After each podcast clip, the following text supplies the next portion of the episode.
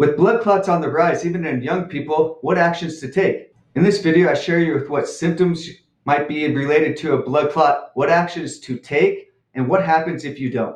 You're watching the Dr. Jake podcast. Welcome back to the Dr. Jake podcast. I'm Dr. Jake Schmutz. I'm an integrative doctor and naturopathic physician in Salt Lake City. And in this podcast, I share with you how to heal your body down to the root causes and get your energy back without harmful drugs or surgeries. I'm here today with my co-host Teresa to talk to about the signs you may be developing a blood clot. Yeah, I'm really interested in this topic right now because Dr. Jake, we've been seeing on the news just over the last couple of years just more and more issues of people having blood clots, even young people. And, you know, I think being able to know the early signs um, or signs before things get really bad could be really helpful for people um, so that they could possibly prevent death. I mean, really.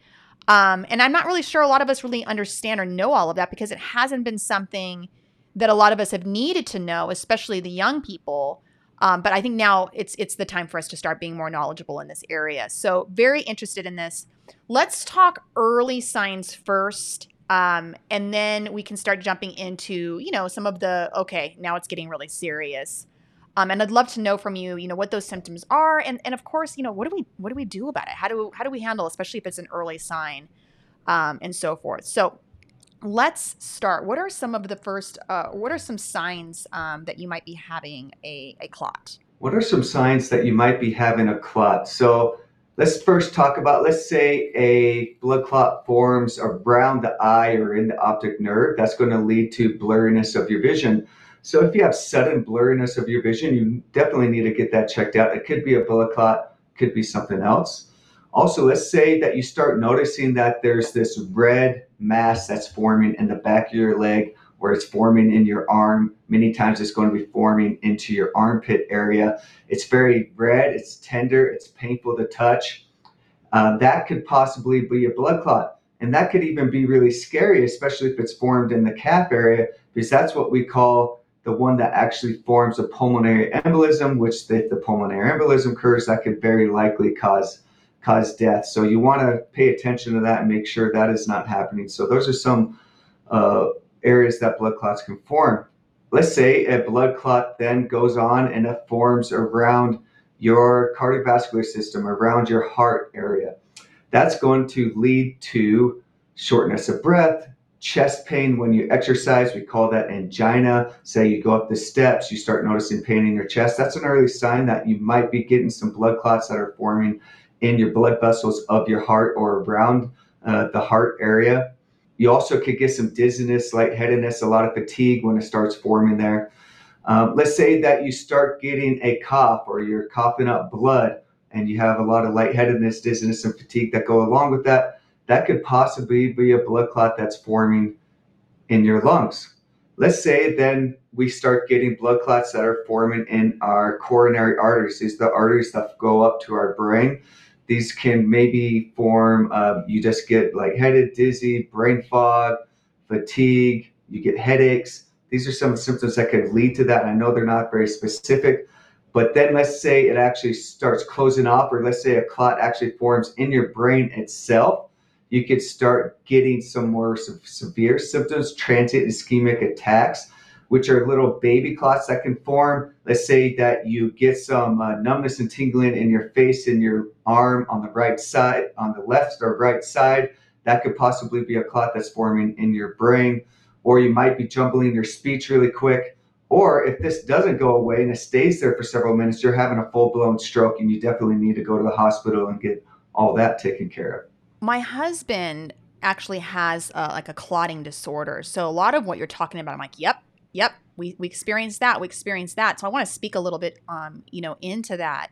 Um, with some of the things that he experienced before we discovered that he even had um, a clotting issue. One, um, he had some weird things that happening where he started swelling up um, in his upper body. Um, he was starting to get very, very tired dizzy and lightheaded. Uh, it was, and we, we thought, well, the swelling actually happened later. First, it started off with fatigue. It started off feeling very, very tired. And then the, the dizziness and the lightheadedness started happening. And then after about a month of that taking place, then he started swelling. And then after the swelling, all of a sudden he started getting broken blood vessels. Once the broken blood vessels started happening on his upper body, uh, and I started seeing like purple in his lips and in his ears, I started looking things up. And that's when I thought, okay, it looks like he might have a blood clot near his heart. And so that's when we decided to take him to the hospital. And it turned out, indeed, he had one um, in his superior vena cava. I think I might have pronounced that right, SVC. Um, and thankfully, uh, that they were able to clear those clots out and, and so forth. So that was that was one. Now, Dr. Jake, is SVC syndrome a, a widowmaker? Is it can that lead to a heart attack, or is that the the end result of a clot that so, don't get taken care of? So good question. So let's say it totally blocks off. Yeah, that's going to be the widowmaker. You're going to die. That doesn't happen all the time. Obviously, that didn't happen with your husband, but you can have little clots that break off of there, and then that could go into your vascular system, into the blood vessels of the heart, and that can lead to a heart attack there. Or it could go block up some of your, blood vessels, blood flow going to your lungs, and that could be a widowmaker. So yeah, it is a scary area to have a um, blood clot, and it definitely could possibly lead to death. So you want to pay attention to some of the symptoms that you just expressed. Yes. Okay. So then the other one that you were talking about, the ones in the uh, like that could affect your eyes. So later on, he started developing um, all of a sudden, just like you said, sudden vision changes. Everything was fine. He got hurt. He fell down. He got hurt. So uh, injury seems to somehow, for some people, cause these clots. Um, and then all of a sudden, within a couple of weeks of the injury, he got two like dark gray spots in his vision where he just wasn't able to see around it. Um, and it wouldn't go away.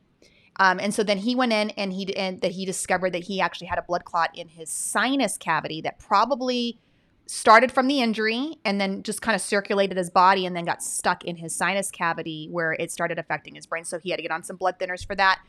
And um, and then the other type, and maybe this is serious, maybe this is not, Dr. Jake, you can speak on.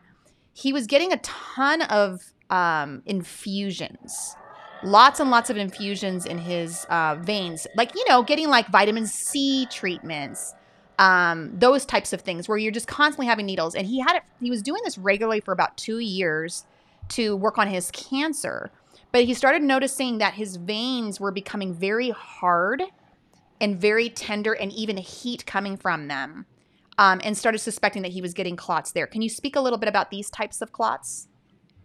So, if you are very prone to getting blood clots, this is a possible thing that happens. I don't see this happen a lot, but it is a possibility. Is that there's irritation happening from getting the infusion? It's irritating the blood vessel a little bit. And if you're prone to forming a blood clot like Owen was, you can start to form little microclots in that area. And now, where you're getting infusion. Now, are these something that you have to be concerned about? Because you were just talking about like early signs, right? And then how you know, this is in the arm, if you have a pain in your leg, uh, that these are early signs, but that later on they could be they could get worse or be lead to like you know a stroke or things like that. Are those are clots in the arms um, as serious as clots in the legs? So they can be severe, depends how big the clot is and if it breaks free. Typically, it's not a huge concern. We're not waste, uh, worried about that. It's not as scary than, as it is in the in the calf, for example. But if they do get severe, there is a potential harm uh, with doing with that. Okay. All right. So we know some of these these kind of earlier signs that are happening. You know, pain in the leg, You've got some signs of blood clots on the arms and so forth. And you've talked a little bit about like some early signs that it might be, you know, in in your brain or things like that. If if these if these don't get noticed early on or they're brushed under the rug, what are what are the ultimate uh, effects? What would a, a, full stroke look like? What would a pulmonary embolism look like? What would a heart attack look like um, from these clots? So yeah, let's say you get a full blown heart attack. So uh, your blood vessels get clogged and it gets blocked off and you're not getting blood flow to your heart anymore, that's going to be that you are going to get uh, sweating. You're going to uh, get a lot of chest pain. You're going to get numbness down your left arm, uh, up your neck. Uh, you're going to maybe you even pass out. You're going to feel extremely fatigued and you can't really move very well. these are the symptoms that are going on when you are having a heart attack. Obviously, if you're having these symptoms, you need to go to the hospital as quickly as you can. Let's say you're having a full blown stroke. These are the symptoms that we talked a little bit about just recently is that you are going to have jumbling of your speech. You're trying to say a word, but no one's really understanding you. You have numbness and tingling in your left uh, face or left arm or the right face or right arm. Uh, and you start maybe even drooping a little bit. That is telling us that you are having a stroke and you need to go to the hospital immediately for that. Let's say suddenly that you just uh, maybe pass out or you have this pain in your chest and you feel like you're really fatigued and tired and you can't move that possibly could not it could be a pulmonary embolism and you're getting some oxygen in there and, eh, but you're not getting a good amount and that could be a pulmonary embolism and you want to go to the hospital really quickly for that. But many times a pulmonary embolism is you just pass out really quick uh, and you might come to or you might not uh, so uh, but sometimes it's not like that and you have the symptoms that i just expressed earlier so ultimately, there's this. It's like if, if you don't take care of these clots, the ultimate location that they will end up, that are the you know the final uh, possible widow makers, is it could end up in your brain, which could lead to a stroke that could kill you or leave you you know uh, yeah. pretty much uh, you know uh, unable to do a lot of things that you used to, right? Um, the the other option is that it could end up, depending on the location of your body, it could end up in your lungs. That's what's called a pulmonary embolism, that's going to stop oxygen specifically um, from going into your body.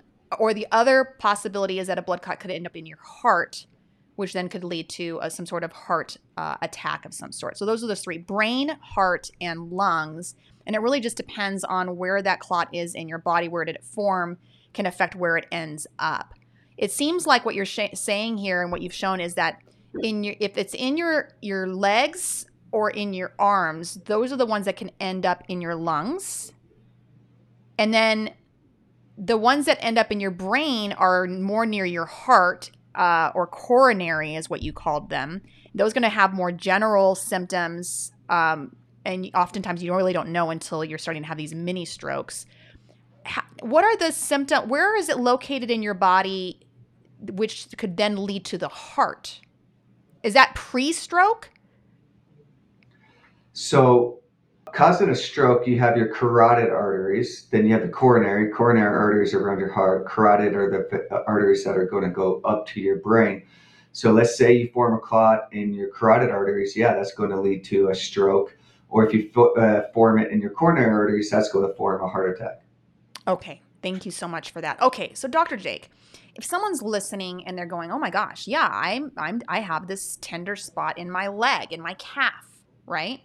Um, maybe there's a lump, maybe there's not a lump, but it's tender or it's heated. They're wondering if they're having um, a clot of some sort, or maybe they're they're de- they're developing some of the you know vision issues, something like that. What should be what's something that they can immediately do to try to um, prevent this from getting worse? And then what are some next steps that they should do? If you suspect a clot, these are some things you need to do. Let's say you're experiencing some of these severe symptoms that I've talked about. You might be having a heart attack symptom or stroke symptoms.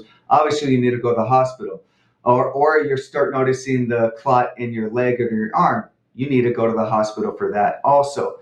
But let's say you are just prone to getting clots. You start noticing that clots are coming and going. You're getting some TIAs some things that you want to do to help prevent the clots is you could take a baby aspirin. There's also several different herbs that we can take that could work really well. We talk much more in detail on these things in another episode we did. So we could do turmeric, or we got garlic, or we have fish oil, and we have nattokinase, or some things that you could take to help uh, prevent these clots. But obviously, you need to want to prevent the clot to happen in the first place. These are some things that you're doing when you might already have clots, but to help prevent them from getting worse is we want to change our diet. We want to decrease our inflammation in our diet. We want to balance our blood sugar. We want to balance our cholesterol levels because if you don't, you're going to have the stickiness, which is the inflammation. But if you have high cholesterol and the stickiness, that's going to form a clot, and you're going to get a heart attack, stroke, thromboembolism, or anything like that.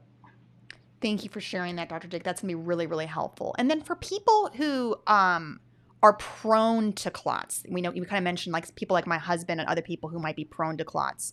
Are there things that they can do um, to fi- find out why? Like what causes one to to be prone to clots?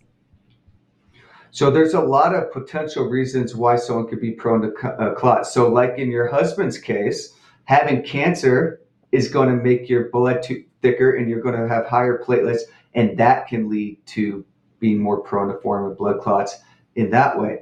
You could be more genetically prone, like your genetics are a little bit different, uh, and you could be more prone to getting a um, heart attack, stroke, etc., forming clots in that case. But really, the big one is dietary and lifestyle things. So, eating a really poor diet that's high in inflammatory fatty acids, high in sugar, you're not exercising, especially aerobic ex- exercise, you're sitting a lot, that's going to cause stagnation of your blood and that's going to form a blood clot. So, you need to get up often, not sit for long periods of time. Um, so, if you're sedentary, you eat like junk, you are just a ticking time bomb of forming a blood clot somewhere throughout your body.